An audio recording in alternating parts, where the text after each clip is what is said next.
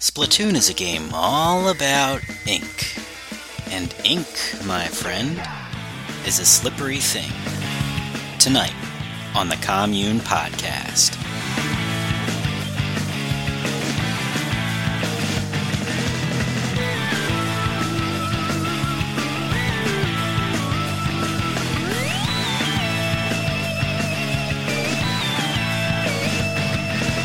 Hello and welcome to the Commune Podcast. This time we will be discussing the multiplayer in Splatoon, all four modes. But before we get into that, I wanted to ask, Shouty, how have you been doing? Uh, I've been doing well, thank you. You sound very confident. um, wait, you. What? How have you been doing? Alright, I guess. Alright. Wario fan, how have you been doing? Pretty great. Oh, see? That's good. No, it's not. Oh, now I'm here. Sad. And a new battler has arrived this time. Uh, please introduce yourself. Hi, my name is Oak, and I'm a well, I'm a big Nintendo fan and video game fan in general. So you'll fit in right here, as well as among other things. Oh, yep.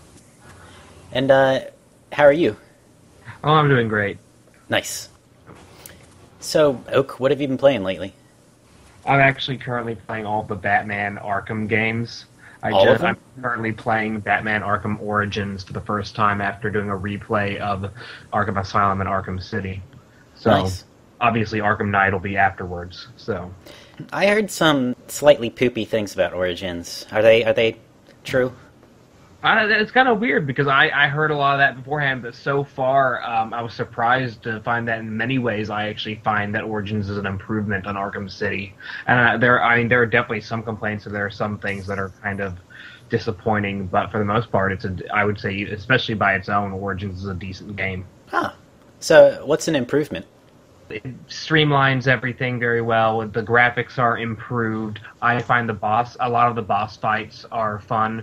I wouldn't say that there hasn't been anything to the same tier of like the Mister Freeze boss battle yet, but it's uh, also I like the story better. The story isn't as convoluted, and it, it's pretty much like the same kind of game as City, but they add enough to it to make it satisfied. So to me, it's a satisfactory sequel. Okay.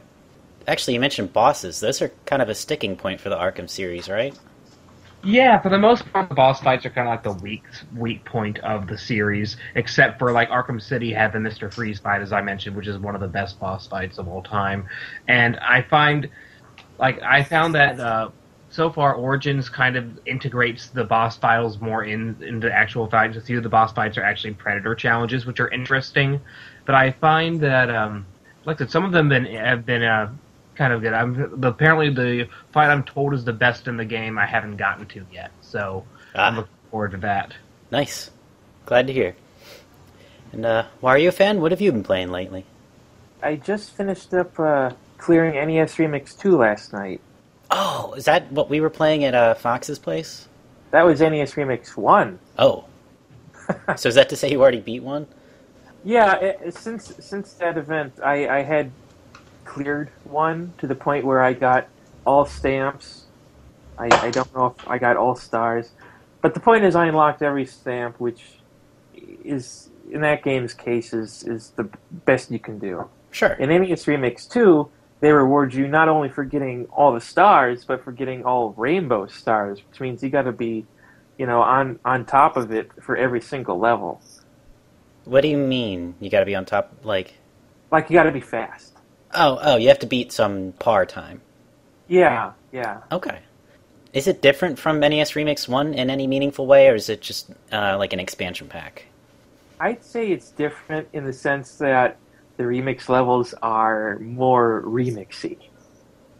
uh, okay. I remember that being everyone's complaint, that the first one wasn't. Yeah, because the first one, the way they shut it off the first time was using Link and Donkey Kong. And that's about as remixy as it got, really. Yeah. The the rest was just, you know, funny, goofy stuff.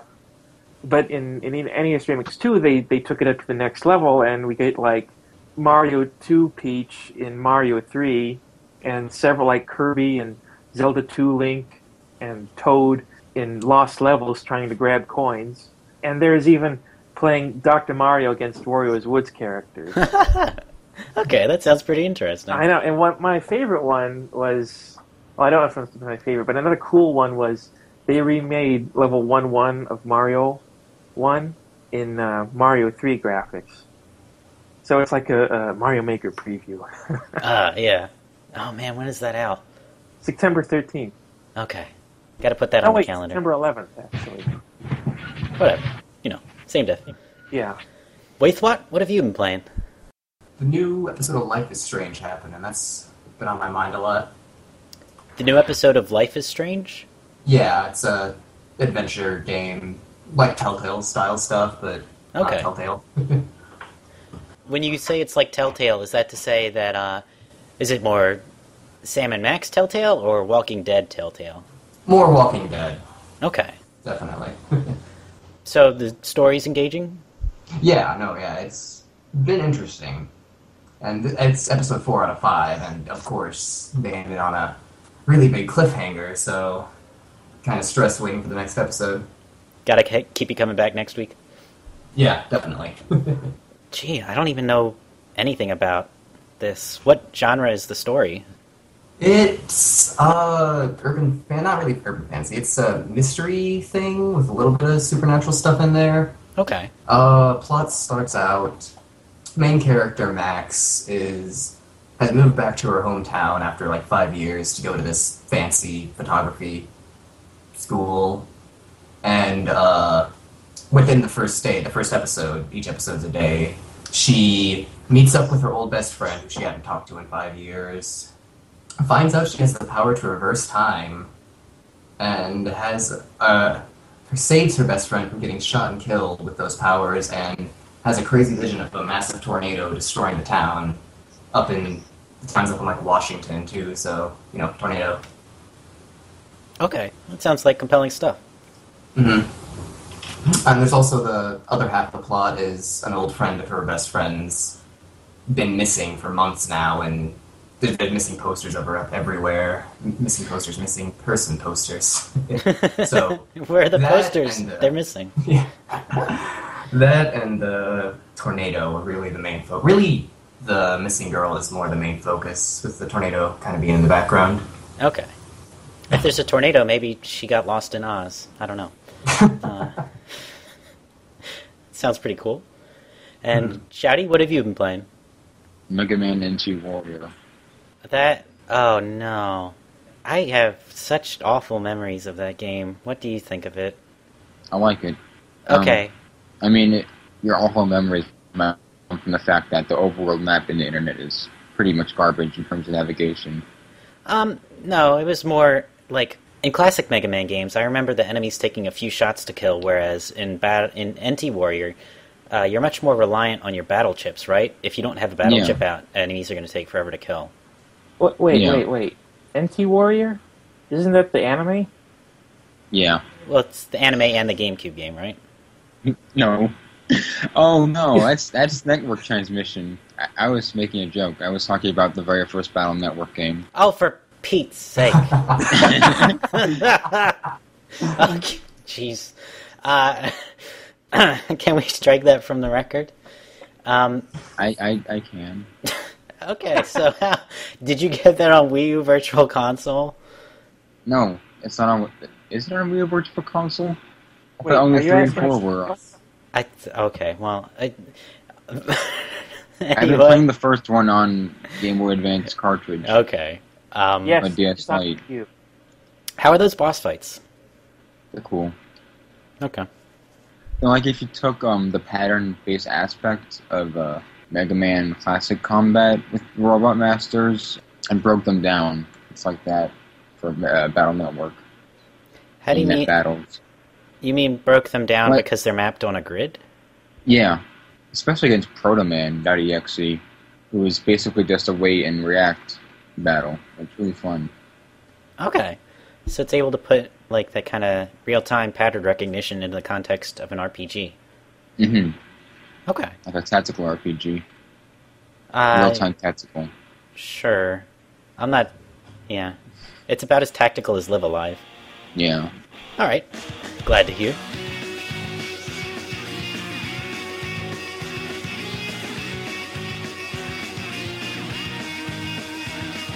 In multiplayer games, the winning player often takes some ability away from the losing player.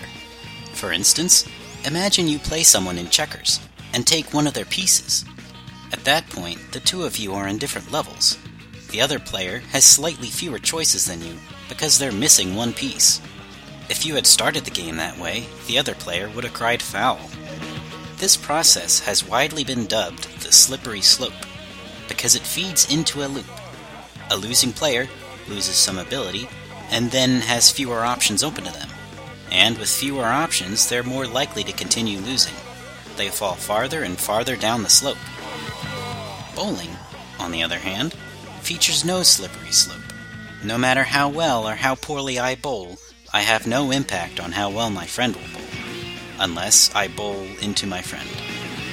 Slippery slopes can be more subtle than simply losing a piece, but whenever one player scoring makes it harder for the other player to score, you've found a slippery slope. Today, we'll review the flow of multiplayer matches in Splatoon. Once you start losing, how hard is it to come back? Do these multiplayer modes feature slippery slopes? What systems are in place that either enforce or break down slippery slopes? Up first, we've got Turf Wars.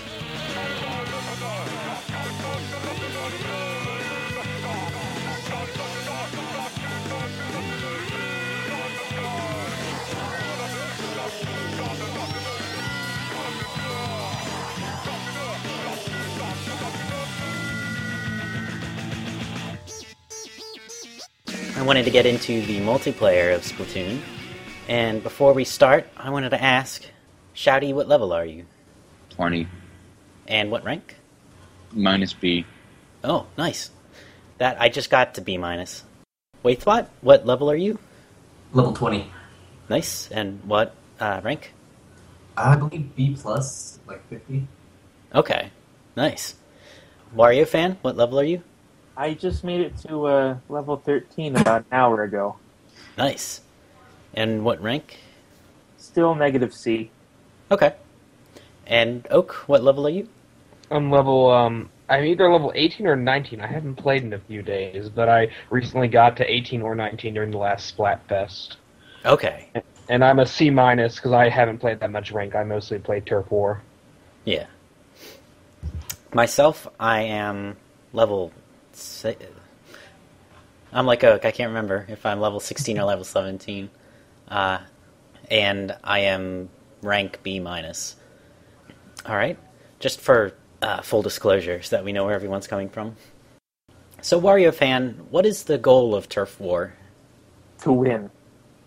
Uh, yes. How do you win? Very descriptive. um, to uh, to make sure that, that you uh, you have the most ink of your team's color covering the map compared to your enemy. Okay. And Oak, can, how reliably can you win Turf War, have you found? How reliably? Well, like I said, a lot of it depends on your teammates, uh, but I, I find that if you have a good strategy yourself, sometimes it is possible to carry a team entirely, so if if you're really good enough, you can sometimes reliably win every time. But it also depends on, like I said, a lot of it depends on the kind of people you're playing against. Sure.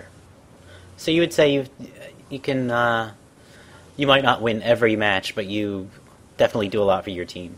I find a big difference, like I said, is like, like I find I'm re- I can reliably win almost every match in Turf War outside of Splatfest by using the roller. But then when Splatfest happens, it's a completely different story because then all the people who normally play ranked are now playing.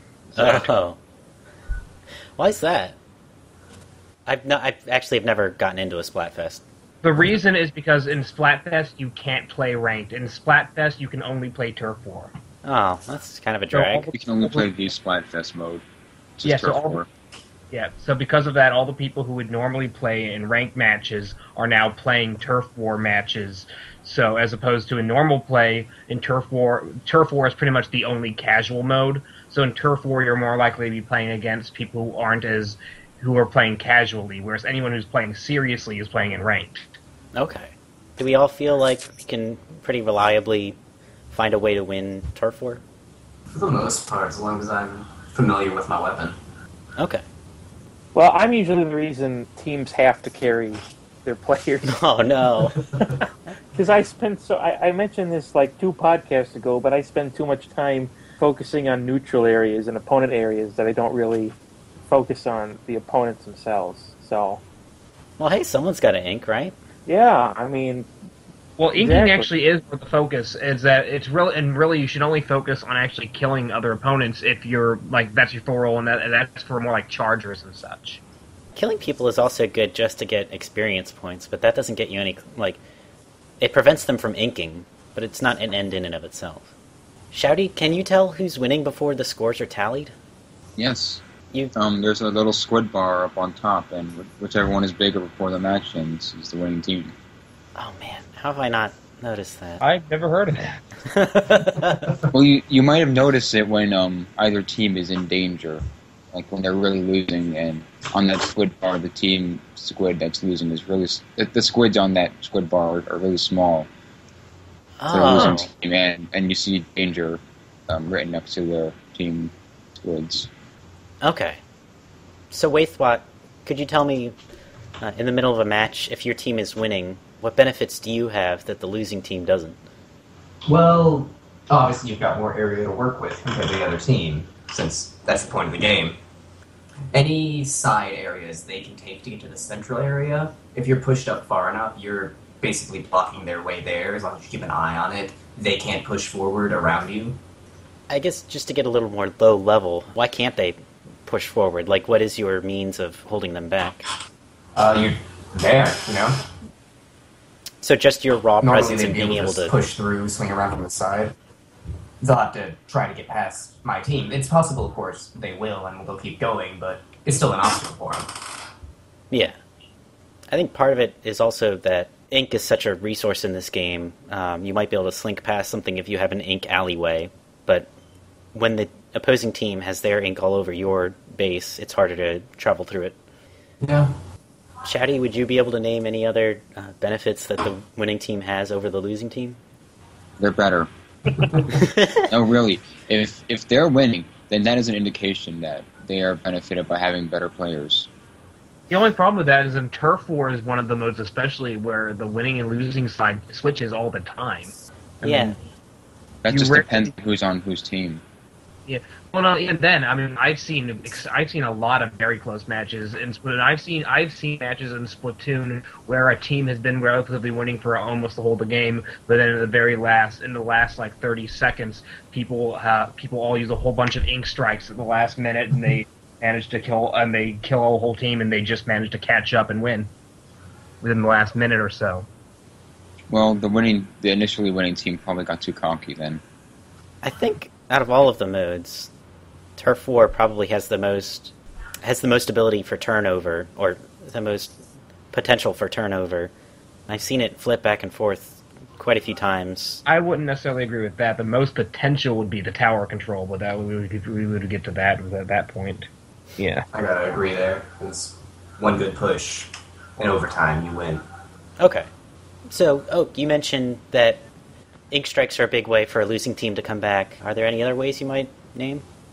Coming back, well, like I said, ink strikes, really specials in general help a lot with that. Like I said, ink strikes are, are especially useful. Another uh, useful strategy is if you manage to get into the enemy side in a, a kind of underused strategy using the squid beacons, that helps people uh, tell squid jump immediately to the other side and start inking from behind and kind of do a pincer attack. I find that a lot of teams end up doing that, and teams, especially when the enemy team is winning so hard that they're kind of pushing you back into a corner into your own base. They manage to come back from behind by literally coming in from and attacking from behind. Yeah, I can't tell if that's just um, the players I encounter, because I'm still at a pretty low level in the game, but across all of the modes, people still have a, uh, a pretty hard time fighting against flanking and don't see it coming. Falling in behind someone is a really easy way to get them in Splatoon. Also, a big thing that people don't realize is squid jumping is that people can see you when you're squid jumping. Is that and they and they like if you can see the little marker when it's about the squid jump, and you can just start firing at that and kill them as soon as they arrive. Yep, yep, yep. I love uh, doing that. That's why that stealth jump ability is the most useful abilities in the game. Don't get too cocky, of course, because they can they can see you shooting at them in the air, so if they aim right, they can take you out at the same time. That's fun to do. At that point, it might depend on like who has greater attack and defense, I guess. Of course. Wario fan, if you're on the losing team of a Turf War match, what do you do? Just like in general, or like with one minute left, or what? Let's say you have half the match left, and it looks like the other team has seventy-five percent of the map. Are there any strategies you can turn to? No, I just... Well, what I, I try to do, I try to find a large amount of enemy ink that's unguarded, and I go for that. And uh, I leave it to my teammates to duke it out with the other guys. Yeah. You uh, cover the areas nobody's paying attention to, kind of steal land away from them without them noticing. Yeah. Okay. So it sounds like in Turf War, there's no explicit system in the game for a team to come back, but certainly the rules of Inc are such that they allow for comebacks, because a winning team can in no way guard all of their Inc. There are also certain abilities that help with comebacks as well. Like, I know there's at least one ability that makes it where all your stats go up, all of your abilities go up when whenever you have a... less members than the other team, like when pretty much whenever uh, one of your members is K O'd. And there's also abilities like the uh, there's the ability that increases everything ink and ink and everything uh, in the last like thirty seconds of the match. That oh, so those are like clothing options. Yeah, these are all well, yeah, all the abilities abilities are tied to uh, yeah, they're tied to clothing. Okay, yeah, I did just the other day get one that made my special charge faster when my team has fewer players. I thought that was pretty cool. Yeah, I uh, I kind of I kind of like my little uh, Inkzooka. So Shouty, is there a point at which you can tell there's no way you'll win a Turf War? If the time is ticking down and you're you're clearly not gonna, I guess using the squid bar also helps. No. Um, also looking at the map at the bottom as well helps. Yeah, but the squid bar is just a much more clear cut indicator. Because if the squids on the squid bar are both the same size, then it's going to be a close match, and you're going to have to let Judd tell you. But most of the time, if the time is ticking down and you shoot the squid bars, one is obviously larger than the other. You can tell who's going to win. So you wouldn't, you would say it's anyone's match up until that ten-second timer. Mm-hmm. So do you think the matches are still a good length, then? Yeah, I do. I still think they allow for comebacks at times. So it's just enough time to get a good pace of the match going. Um... Yeah, and whoever know. can keep that pace is the is the true winner. Right. It's okay. So it's uh, the match is a length enough that a winning team would have to sustain a pace. You can't just have a good first push, mm-hmm. and a losing team can still mount a comeback. Yeah. Okay. Waithflot, would you agree that the match is pretty much up for grabs until that ten-second timer? Mm, if the match has been even throughout, I'd say so, but. If you've get, gotten pushed back for most of the match, I'd say, just a guesstimate, about thirty seconds left, and the other team has two-thirds of the map at least. It's very unlikely you're going to be able to come back from that. Okay. Uh, but it's still like a, a gooey kind of thing where you don't, like, slap your forehead and say, ah, I'm screwed. Yeah, of course. You might say, oh, maybe I'm screwed.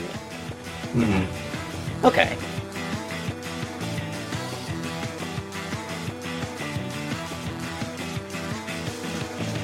In Turf Wars, competition remains somewhat even because you're primarily fighting over ink on the ground. If you're losing, it's harder for you to get around because you'll have to fight against enemy ink, but within moments you can ink sizable portions of the ground before you. Because the ground itself can switch its ink color in seconds, Turf War matches are anyone's game, assuming all players are on equal skill level. Splat Zones, however, is a different story. So wait, Watt, could you tell me what is the goal of Splat Zones? Uh, with Splat Zones, you've got one or two Splat Zones in the center or central areas of the map, uh, where the goal is to cover that up. Um, as long as you've got most of it covered, you'll claim it, or if you've got both of them, because some few maps have two. Both teams have a counter, starts at one hundred. As long as you've got, you're in control of the zones, it'll start counting down. Once it hits zero, you win, of course. Okay. Wario fan, how reliably are you able to win this mode? I was just playing a bit of Splat Zones before the call, and surprisingly, I managed to be on the winning team every time. Nice. I don't know if it was down to luck or what, but uh, it felt pretty good. So you're not sure if you had a winning strategy or not? No, I just sort of stayed back and, and painted my side, then sort of circled around to make sure that the uh, other guys weren't gooping up my side. And... gooping up. All right. Shouty, have you found that you can reliably win this mode? No. No way. Why is that?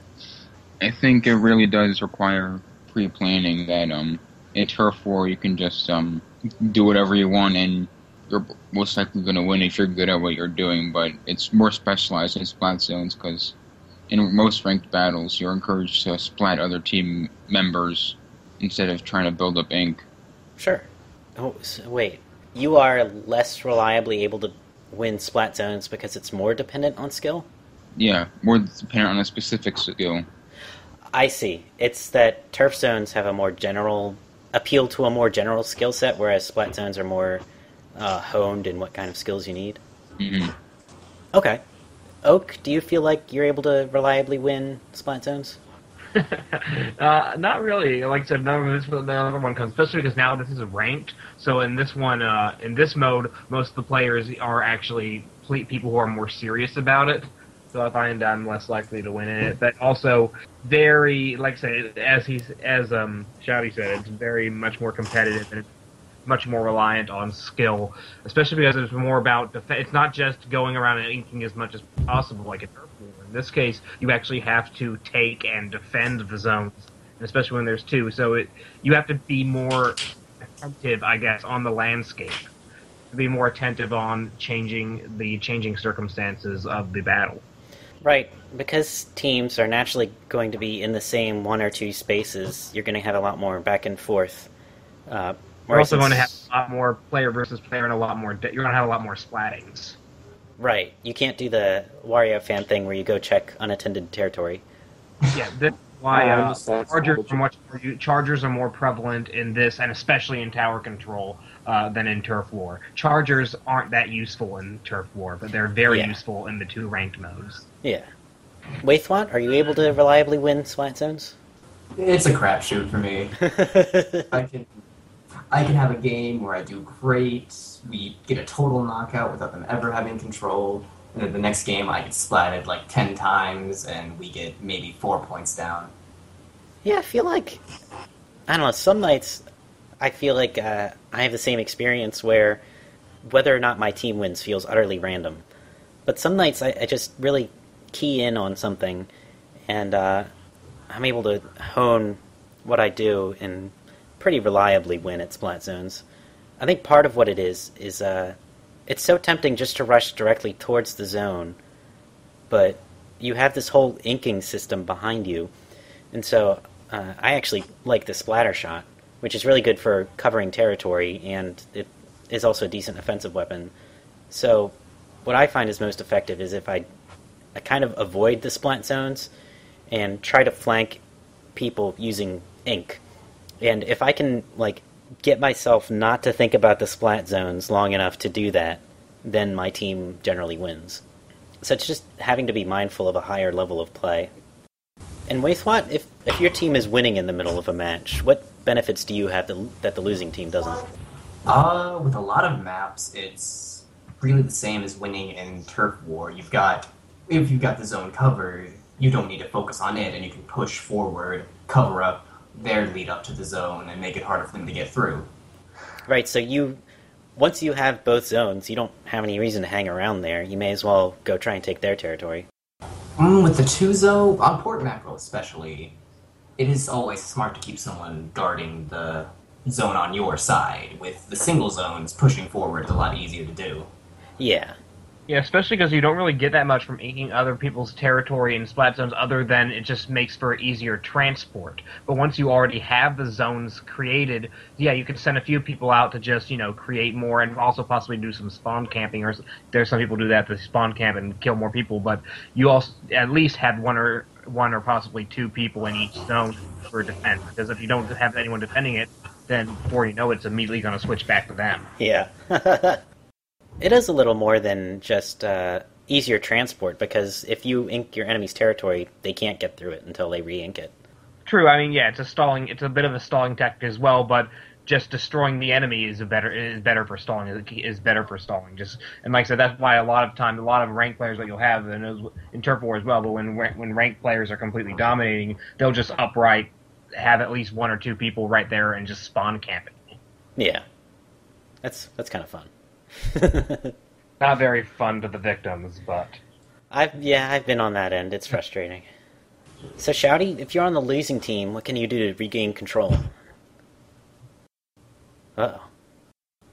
Uh, Wario fan, if you're on the losing team, what can you do to regain control? I'm going to have to agree with Shouty on this one. Wait, does, does, does everyone have any uh, answers?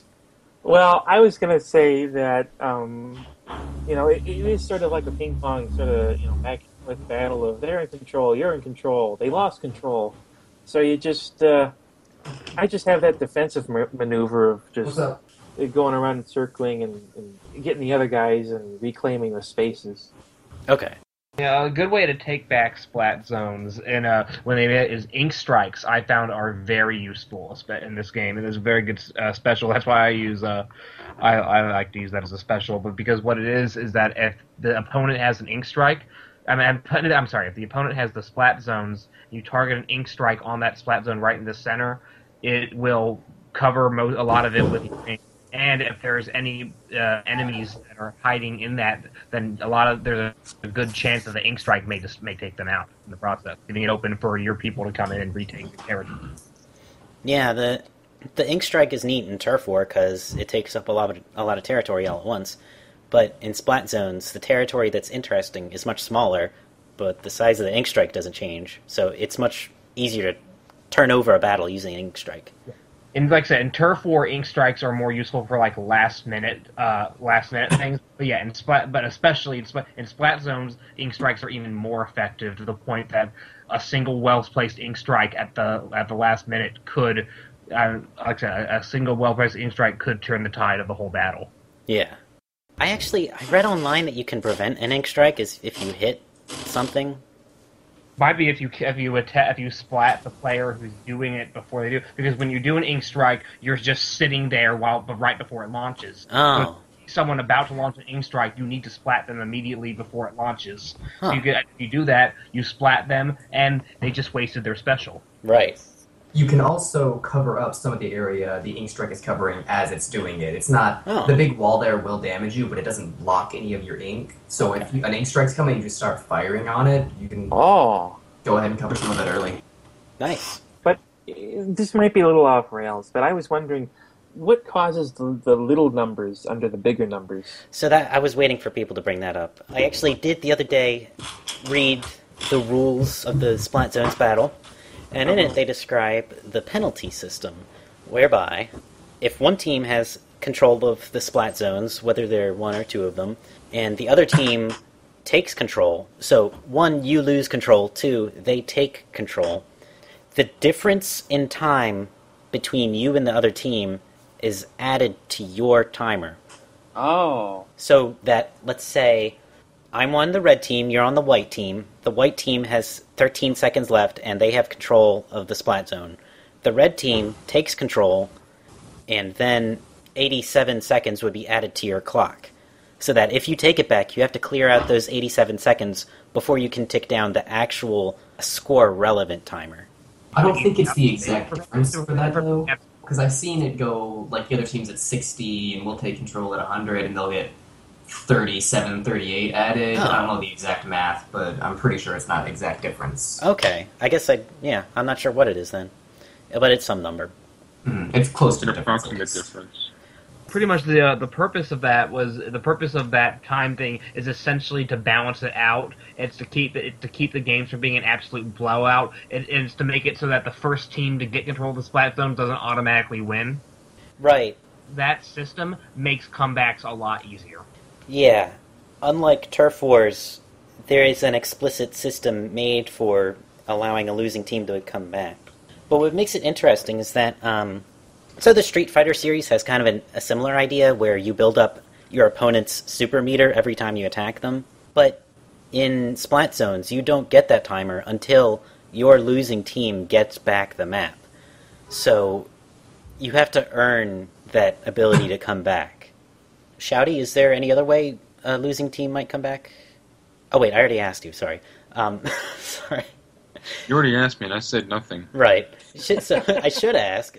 Shouty, is there a point at which you can tell that there's no way you, you'll win? Well, like in uh, Turf War, if that timer is going down and you can't make it to the area where you need to fill the ink with, then you're not going to win.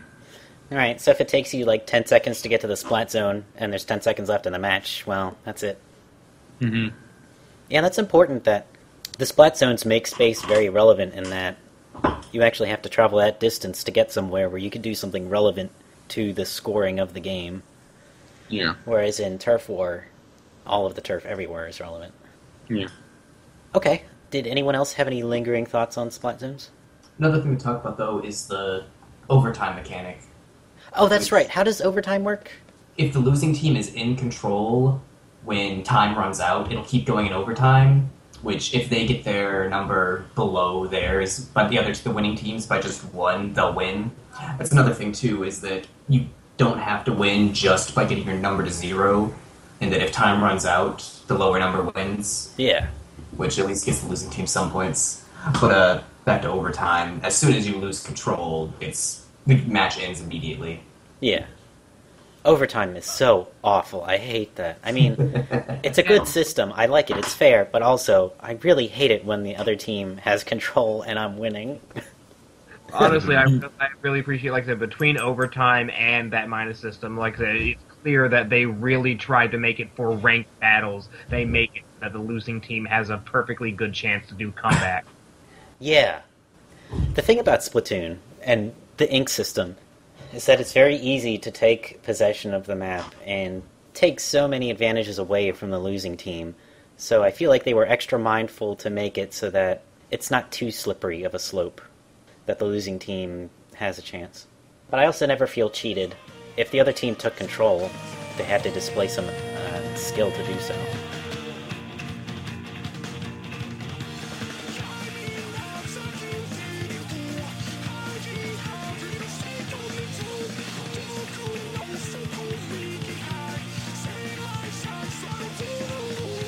Because time itself is a resource in Splat Zones, matches become subject to slippery slopes.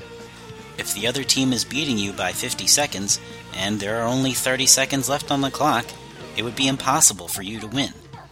In this case, the team takes a resource, time, which cannot be regained. That's why the mode features overtime. If your team is losing but you have possession of the zones when the match clock runs out, you have a fair shot to earn those leftover seconds and win the match. But in Tower Control, things are even fiercer.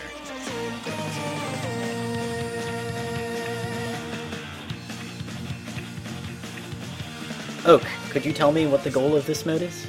Tower Control, it starts with you literally have a tower in the center of the game. It's kind of like a tug-of-war in a way, where once you have your members of the team on the tower, you take it, and the tower starts steadily moving towards the opponent's base. And pretty much uh, what you, you win once it reaches the opponent's base. So but meanwhile, the opponents, they can knock you off, but all they have to do to take the tower back is, once there are no squids on the tower, so even if you have the tower and it's moving, if you all fall off or are killed and there's nobody on the tower, the tower will start slowly moving back to the center. And then, of course, obviously, if the opposing team takes it, and as long as they have one member on the tower, it'll start moving towards your base. So that's pretty much the goal. Is the, the goal is to take the tower and be able to stay on the tower long enough for it to move all the way into the opponent's base. So that's interesting that this is the first mode where ink is not explicitly part of how you win. Certainly, ink is useful in winning, but in no part of that description did you say, oh, you have to ink this part. And that's the other thing. I don't even think you have to ink the platform. I mean, obviously, I guess you do, because if the opponent's ink is on there, then you can't stay there. You get uh, damaged. So do I suppose you, you have wait, to ink the... Do you get damaged, or are you just slowed down? I don't know. I think... I always feel when you when you try walking in other people's ink, you you take damage. It's almost like getting kind of poisoned in a way. Okay. But, you take a little bit.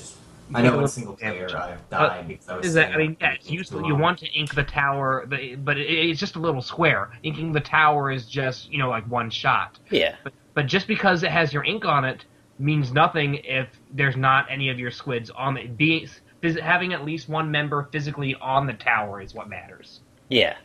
I guess that's important because ink is a projectile, so you could easily have a meaningless tug-of-war back and forth if anyone could just shoot the tower and make it their ink. Yeah, and instead, what instead, by focusing on the bodies, again, this is another thing where P v P splatting is much reasonable. I mean, like the chargers are at their most powerful in this in in this uh. kind of mode, where you just have a sniper watching the tower at all times and sniping at any opponent any opponent who tries to get anywhere close to it. There is no worse feeling than being on a tower and like trying to squid and hide from an oncoming charger. I, I have not been able to find a way that rollers... It's interesting because rollers are... It's like an inverse of Turf War, where in Turf War I find rollers are the most useful for covering ground and all that, because they're they're all about covering ground, not really useful for P v P, whereas in Splat Zones it's midway, but in Tower Control I found rollers are almost useless, while chargers, which are kind of useless in Turf War, are, as I said, they're pretty, they're practically O P in Tower Control. Right. Is that to say, maybe, that... Uh... the amount of ground inked, then, is least relevant in Tower Control, and... Right. Yeah. Okay. And I suppose that ties into the whole thing about not explicitly needing to ink anything. Yeah, pretty much what it is, this Tower Control is the mode that makes the game most feel like more like a traditional first-person shooter as opposed to the other two modes. It's the most competitive, and it's also the most reliant on teamwork of any of the modes, I think. It's so good. So, Waithmot, how reliably can you win Tower Control? I'm a bit better at it than Zones, but it's still a crapshoot for me. I feel I usually will take a blaster into Tower Control, because if I'm close enough, that blaster can, for the most part, ignore that pull, which makes taking out people on top really easy. So what is is a blaster, that huge, like, gumball shot? Yeah, yeah, it shoots out a ball that travels a bit and then explodes, the explosion dealing damage, so you don't have to hit someone straight on. Yeah, okay. Shouty, how reliably can you win Tower Control? Actually, it depends on the stage that I'm playing on for me, because if it's just a stage that I'm really not familiar with in terms of, um, I guess, getting around it more easily, I'm not going to be able to win Tower Control because I'm not going to know all the secret paths to get to the tower uh, quickly. Hmm. Are there any maps that you feel like have a lot of intricacies? Yeah, like, um, Kelp Dome. I can never win Tower Control on. Kelp Dome. Uh, I really should have looked up this map. It's the largest one. It's the what? It's the largest square-shaped one. Yeah, Kelp Dome is that huge stage where that's much more better for Turf War, and that's the stage where rollers kind of dominate. I got it. I find in Tower Control what stresses me out the most is uh, how much time it spends near safe ground. So... my favorite map for Tower Control is the camp, where half the time the tower is over water and people kind of have to shoot a ways out to the tower. So, on one hand, it, it's I like it because it's clever. You have to figure out how to get back onto the tower, and once you are on the tower, it's a little more steady and reliable to stay on it because, um, unlike the mall, whereas all of it is over safe ground, and at any point you can be overtaken. Mm-hmm. So, Wario Fan... in Tower Control, if your team is winning, what benefits do you have? I don't know, because the whole deal with the tower is that it's going into enemy territory, so it's, like, dangerous. Yeah, it's you know? naturally putting you into the territory you don't want to be in. Right, so I, I don't know if there is any benefit to being in control other than being on the path to winning, because you're just slowly going towards the enemy spawn point. It's like, holy crap, what am I doing? That feels awful if you're losing, by the way, to spawn in and watch the tower come into your base. It's right there! So, Wario Fan, you kind of mentioned that in Tower Control you have the benefit of winning, but it's worth noting that uh, winning means your base is closer, or the tower is closer to the enemy's base, so that if they retake it back, they have to travel back to the center, so... recovering from a losing state means undoing all of the other team's progress. Oh yeah, that is true, isn't it? But it's not that hard, because when uh, the tower is in your base unattended, it'll go back to the middle more quickly. In fact, it'll go back regardless of whether or not you are on the tower. Yeah. It default, and it's unattended. It, yeah, if nobody is on the tower, it will, by default, go towards the center. Yeah. Although, it takes a few seconds to do that. If you hop on it and just hop right off, it'll count as being under your control and start moving immediately instead of waiting that time.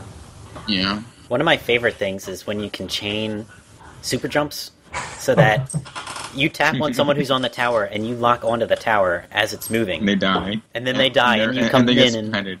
Yeah. Yeah. That is so cool. It's so much fun. It's like leapfrogging.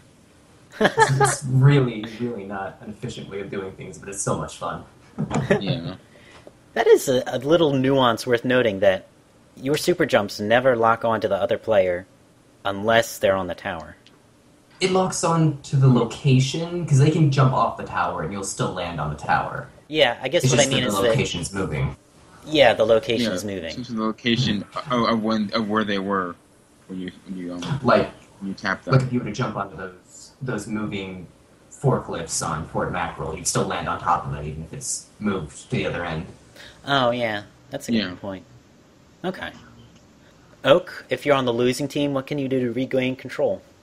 Well, as I said, a lot of that is helped by the fact that uh, it'll immediately revert. The, the, the big thing is that, like I said, it's helped by the fact that um, if the team that's winning, they're already closer to your base. That means when you respawn, if you die and you respawn, you're already closer to the tower. So uh, it's easier to, uh, you don't have to move as much, worry about squid jumping or doing or moving as much towards the control. And the other thing is, like I said, all you have to worry about is just aiming and destroying the opponent that'll be on the tower, getting there, and then it's easier to, like I said, it'll automatically be moving, already moving in the direction you want it to while your team is trying to get onto there.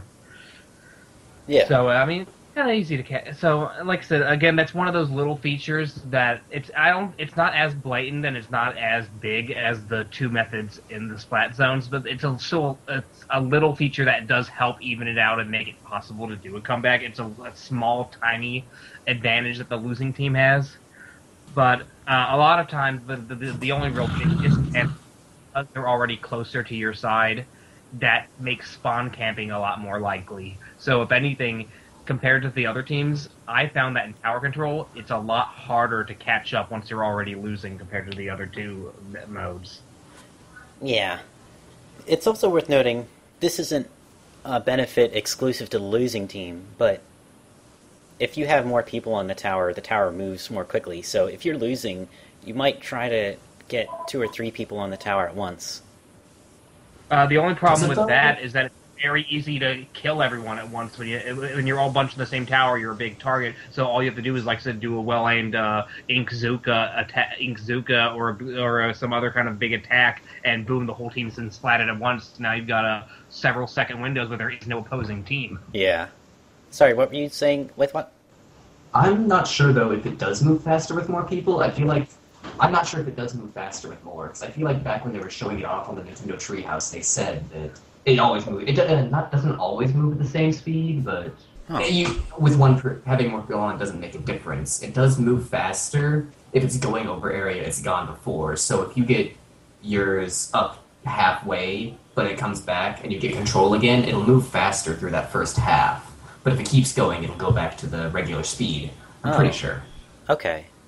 Maybe that's my bad. Not one hundred percent. Okay. And Waithwat, is there a point at which you can tell there's no way you'll win? It not, it's not as cut that hard compared to the others, since, of course, the further in they are, the uh, closer they are to your spawn point, so you can easily mob, more easily mob them that way. But um, I'd say if you can't get control back, because it has counters like uh, Splat Zones does, and if you don't get a knockout, the time ending, whoever got the furthest, not whoever is the farthest, wins. Yeah. So if you just cannot get control back, and they have the uh, they've gotten further than you overall, you're probably not going to be able to get it within this last, I don't know, twenty seconds, I'd say. Okay. I find that, uh, as a rule of thumb, if they get the tower halfway into my enemy ter- or into my territory, there's no way I can win because uh, my team is just so scattered that there's no way we'd be able to pull together and halt their momentum that they've already worked yeah. their way so deep in. Yeah, that's the big thing, is that, like I said, this mode, more than any other mode, teamwork is crucial. You have to have an understanding of, you need at least one or two people to do this. It's it's the one mode where voice chat would be a huge help, because teamwork is so important, of knowing what you do, where, like I said, coordinating together is vital in this mode compared to the other two, and voice chat would be a big help. You could actually or, organ, you could actually coordinate and tell people, okay, hey, uh, we need at least one of you on the thing, because in many cases, and I've heard many complaints, and there there'll be teams where nobody wants to be the person that actually goes on the tower, because then they're, they're so they have an issue where a team loses just because nobody's willing to actually get up. Yeah, that's been me in a couple matches where I'm on the tower and it's like, where the where is everybody? Yeah. Yeah, I'm left alone on the tower as well. Is the number one reason that you lose in, in Tower Control. It's worth noting that Tower Control, that especially comes up because the point of interest moves, whereas in Splat Zones you might have a chance to learn what your teammates think because the zones are going to stay in place. In Tower Control, you need a moment-by-moment commentary of like, okay, we can't do this job anymore, so everybody has to find something new to do to prevent this new development.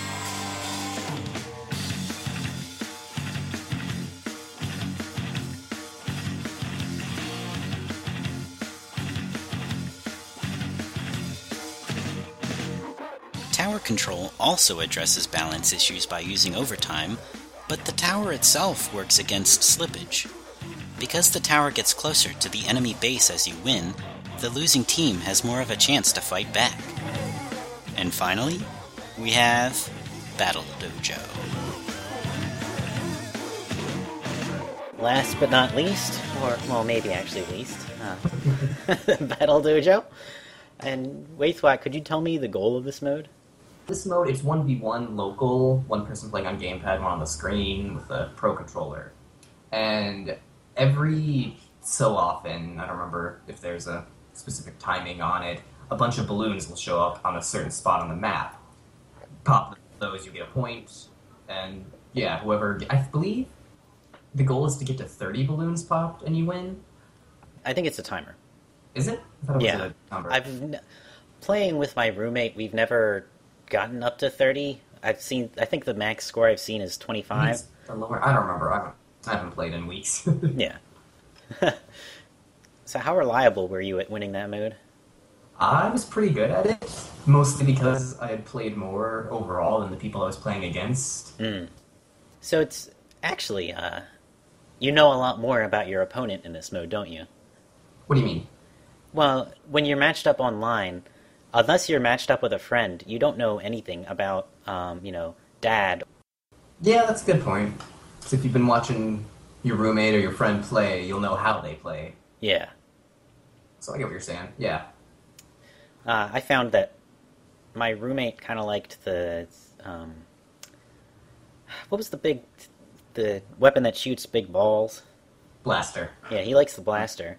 And uh, I found it easy to use the splatter shot to...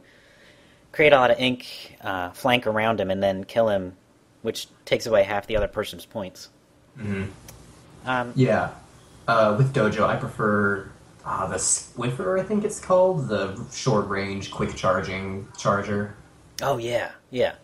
Because you need at least, like, three-fourths of a charge to one-shot someone, and easy shots on the balloons. Yeah. So... in the middle of the match, if you're winning, what benefits do you have? Overall, not a whole lot. I mean, if you're winning, you've probably been taking out the other person a lot, so you may be able to get your bearings quicker, because don't you respawn in a random spot instead of the actual spawn points if you die?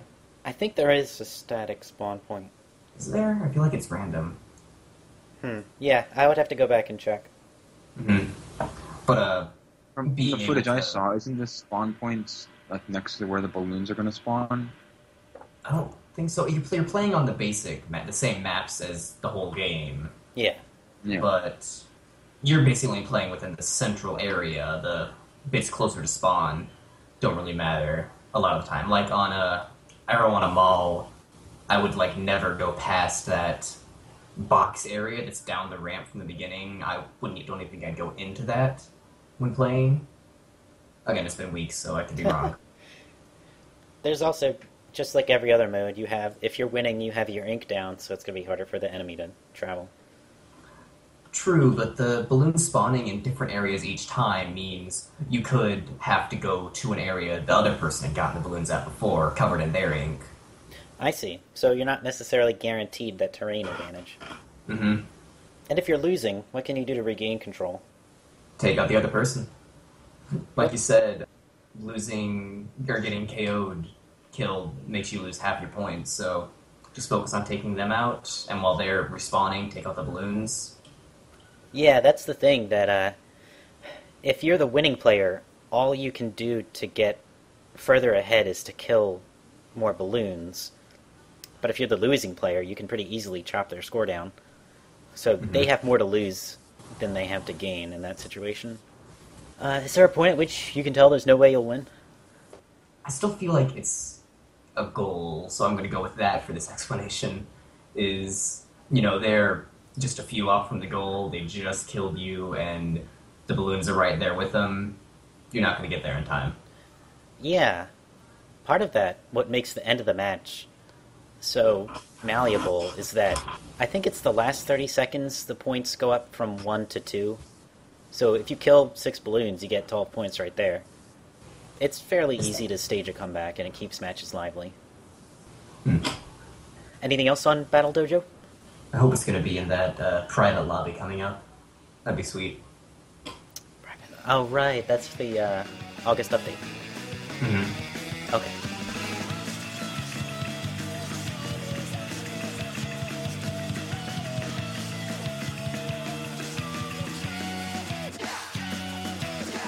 In Battle Dojo, the color of the ground takes lowest priority out of all of the multiplayer modes. You'll never know where the balloons will show up, so you can't plan effective ink placement. Instead, direct interplay is the most useful in Battle Dojo out of all multiplayer modes. If you can splat your opponent, you've taken away some of their score. In fact, Battle Dojo is the only mode where splatting someone has a direct impact on score.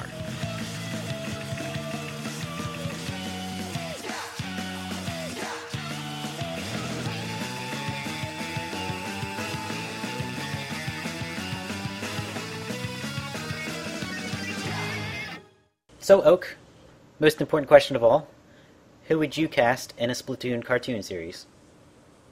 Who would I cast? I'm yeah, not sure. really... I don't know about voice. I don't know much about, like, um... I, like I said, I suppose, uh, it depends if we're talking, are we talking, like, an anime or, like, a Western animated series? Because I'm not sure, uh, I could see it being completely different tones depending on, uh... what type of animation. And I don't know if I'd want to see a Splatoon anime. yeah, they, let's say it's Western. Western. Okay, well, uh, Western animated. I mean, obviously, you'd probably have a lot of the uh, the typical people. You'd probably have like you'd probably end up with like Tara Strong or something as like the as like the main Inkling girl or something. Okay. But I'm trying oh, to think about like what I'm not really I said. Sure. Oh boy. I'm not really sure how a, a, a Splatoon cartoon would really work though. I don't know if, I mean, it does have story, but uh, considering the main focus on multiplayer, it's, uh, I'm not really sure uh, a series of it would actually be that interesting. I don't know if there's enough to really go on for a like an animated series or a movie or something. Yeah, that's true. Wait, what? Who would you cast in a Splatoon cartoon series? I, th- I think I'd want Dwayne "The Rock" Johnson to play D J Octavio. Oh, man, I was going to ask. oh, Not about the wa- rock. I was going to ask about Octavio. I that, think it'd be perfect. That'd be pretty cool. Yeah. Uh, Wario fan, who would you cast in a Splatoon cartoon series? Well, obviously we'd have to get it animated by Bruce Timm.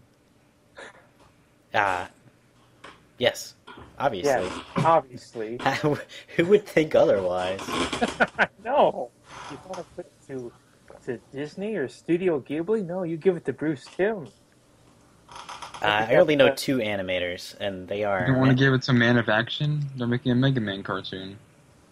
Oh, that's right. We'll give it to Ruby Spears.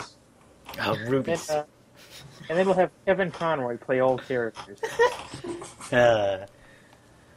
And and as for whether or not, you know, we can extend it to a full-length animated series, I mean, we got a whole Kirby and F Zero series, so, you know. Oh, God. Those have more story than Splatoon. I know, but Kirby, like, I'll, I'll, well, I, I, every episode was, like, in in in Cappy Town. Yeah, yeah, where's Cappy Town in the Kirby games? Wait, so what you're saying is that we have another cartoon series as awful as that one? Yeah. Yeah, we'll, we'll do just, it. Like, uh, I don't know, a, a little baby squid person who only goes Poyo or something. Oh, that'd be the annoying character. Wait a minute. Yeah, wait a minute. So you know, shouty. Just like they had an F Zero. Yeah, Rick Wheeler. Shouty, I, I need to ask you, who would you cast in a Splatoon cartoon series? Ah, uh, uh, mm. um, I want Emmett Brown. Wait, is that his name? That's Doc Brown. Yeah. Wait. Christopher no. Lloyd. Christopher Lloyd is yeah, Christopher Lloyd. And who would he? I want be? Christopher Lloyd as um, uh, Captain Cuttlefish. Oh Lloyd. Yeah. Okay. There. That's my input. I, I want his idea now. I'm stealing it. No, you're stuck with making Kirby with squids. Squid Kirby. Inky, Inky, Inky. He's the name you should know. Yeah. Um, he's so and, inky. So, before uh, before the finale, uh, has anyone ever used the Wii U's video calls?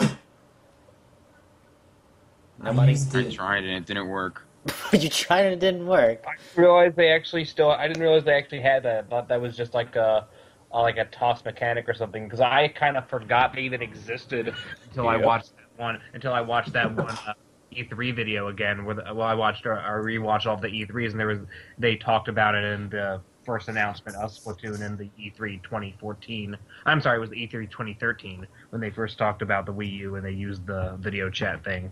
We're talking about Zombie U, I think. Yeah. I mean, I had used it once back, like, right after I'd gotten my Wii U, and a friend had gotten one, too. Did it work? But never since. I suppose that speaks for itself. Um, uh, I used it once, but only, but not, not on the consumer machine. I used it, I went to a Wii U event uh, in twenty thirteen, and they were, they had a video chat booth, and, and me and Fox did it, and drew on each other, and it was fun. Okay. But but I haven't actually used it on, on my console. All right. Well. Yeah, Wii U video chat is very much like a photo booth. I'll, a photo booth is, doesn't record you as a video. It's not. It's a photo booth, not a video booth. Video, yeah, but like in, with photo booths, you can put stickers on on the. On the photos and if customize you want a, it. A photo booth gets Sparkle Snapshots. I don't want Sparkle Snapshots. Oh, I don't want no. to buy a photo booth. Uh, before this gets out of hand, Mario fan, any final words? Any final words? Yes. Uh, yeah, uh, let's let's do a Rainmaker addendum. I think, uh, yeah, if if we can get enough people for a fourth Splatoon podcast, that would be beautiful and wonderful. I'd be up for it. Nice. Uh, Oak, any final words? Any final words? Uh, I would just have to say, uh, you know, stay fresh. I always oh, think yeah, they say also, surprise. Like, forward to playing in the next Splatfest. I was actually wondering, wondering uh, what team are you guys all on for the uh, Splatfest? What are the teams? Uh, the uh, it's marshmallows versus hot dogs. Oh, hot dog. Yeah, yeah. Marshmallow T V weenies. Ew, marshmallows. No, definitely marshmallow. It's too bad. No, hot dogs are. Hot dogs are at least more like food than marshmallows. Marshmallow is pure sugar. I don't know why, how you could not choose that. To be fair, I think because the it's it's pure sugar. The way they announced it, their specific theme is which would you rather roast over campfire, which is why most people are going more people are going marshmallows. But still, overall, I have to side with hot dogs. But you don't mo- roast marshmallows. You roast marshmallows for s'mores, but they don't show it being made into a s'more like the hot dog is being put in a bun with ketchup I and mustard. It makes still. no sense. You can totally eat marshmallows roasted. They're still good that way. You don't have to s'more them. No, I would think half the time people would just, they would just, they would just roasted marshmallows, or they would just like roast it and then burn it, and they would eat but it's all burnt and charred on the outside, and then it's all gooey on the inside. That's the best way to have them. Oh my God. Yeah. I'm gonna go roast some marshmallows right now. We we need Zanrio's input for her Splatfest. Oh yeah, North Pole versus South. Oh yeah, South. North Pole versus South. Northern Water Tribe versus yeah. Southern Water Tribe.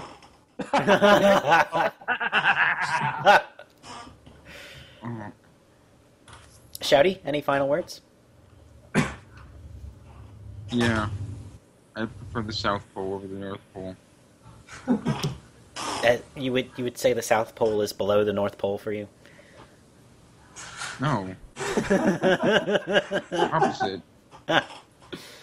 Uh, all right, thank you. And Waithwat, any final words? Nah, not really. All right, those count. Thank you all for joining me. This has been an insightful podcast.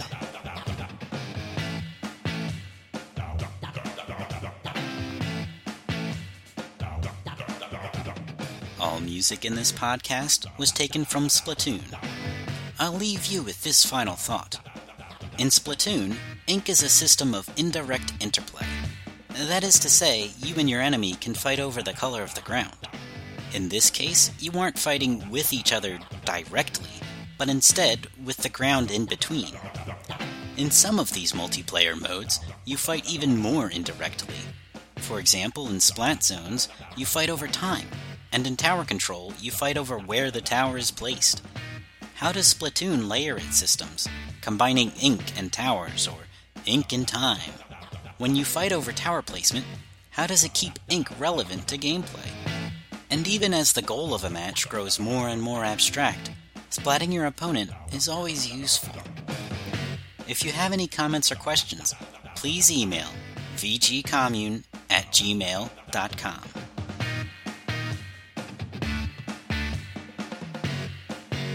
I have started an alternative way that I can tell that I'm not going to win at all.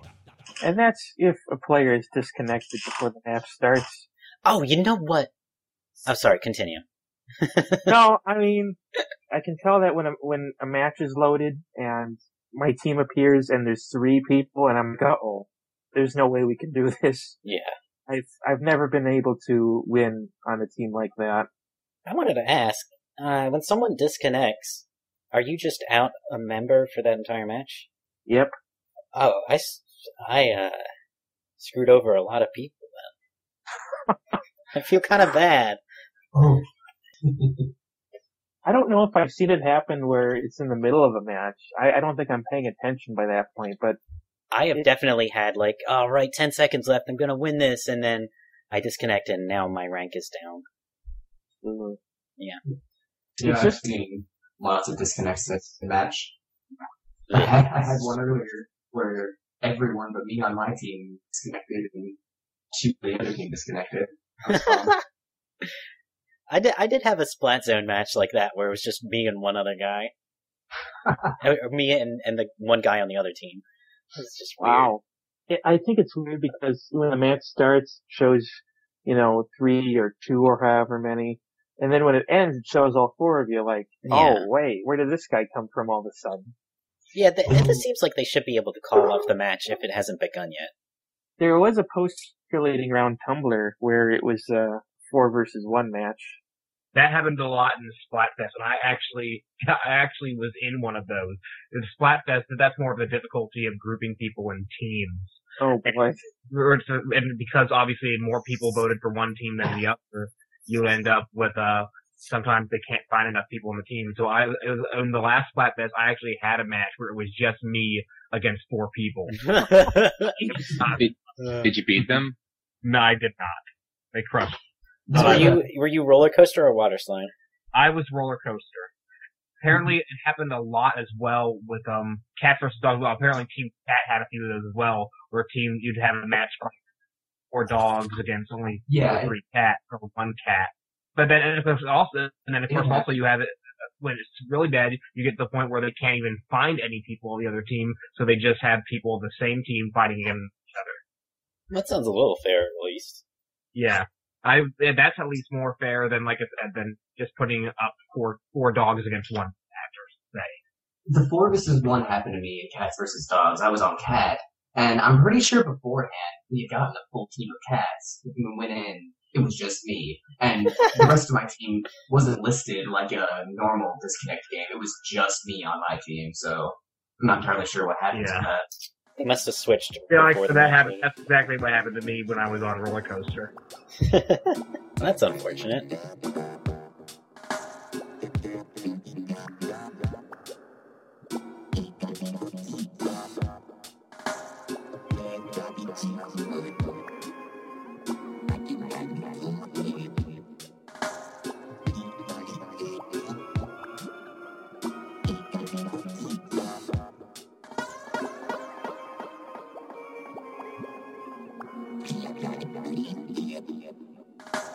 You know, I don't even know how that's determined as winning, because it's like, oh god, the tower is here, we lost! Well, yeah, it's like in Team Fortress two, there's this similar mode. You have to push a minecart with a bomb in it. Well, I, I think it's the Trojan horse idea. No, so you're saying the tower's in there. Right. Yeah. I mean, I always figured in Universe it's a sporting event, so that's just the goal. You get that there and you win. Like oh, American Gladiators? I guess, yeah. It's, I believe the Wait, canon... No, in the American...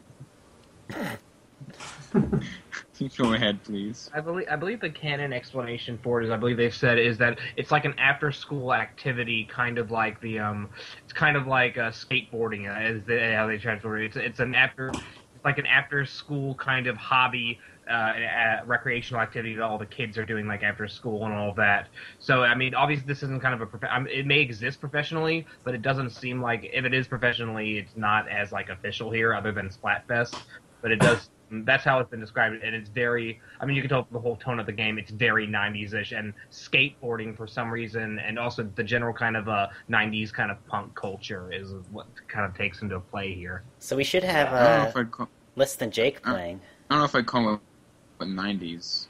No, but I don't know if I'd call it nineties. It's more Japanese punk culture than nineties punk culture, and in a professional in-universe setting, it'd be taking place in wars against the Octarians, not as well, a sporting event. Well, so that's how you raise your well, children to go to war. Well, the wars... Uh, oh, that's like, a good thing. The war thing, it kind of... The, the whole war and the single-player thing is, is kind of almost a separate thing, because in order to even go to that campaign, go to that part of the game, you have to go kind of under the city, and it's kind of like, it's off It's it's off in this dusty corner, and right at the... Like, when you first play the game, they'd say, oh, don't mind him, that has nothing to do with this. And it's kind of... It's, oh. it, the whole war of the Octarians seems to be kind of a behind-the-scenes thing that's separate and has nothing to do with the actual activity of the recreational... The recreational activity. Activity, whereas well, the act- I think the actual wars were the wars were in the past. It's, yeah, the, the the Inklings won, which is why they they got the big. But, fancy but they were still treated that. as Splatfests. I mean, that's they were still treated as turf wars. Yeah, the turf wars that the Inklings play with each other are they're like war games. Be, yeah, reminiscent. Like of paint, that. Well, I guess paintball maybe would be the best explanation. Then it's like paintball, yeah. which is yeah. paint, very military as well. Paintball mm-hmm. is like. War game. Like, half paintball, half war reenactments. Yeah. Yeah.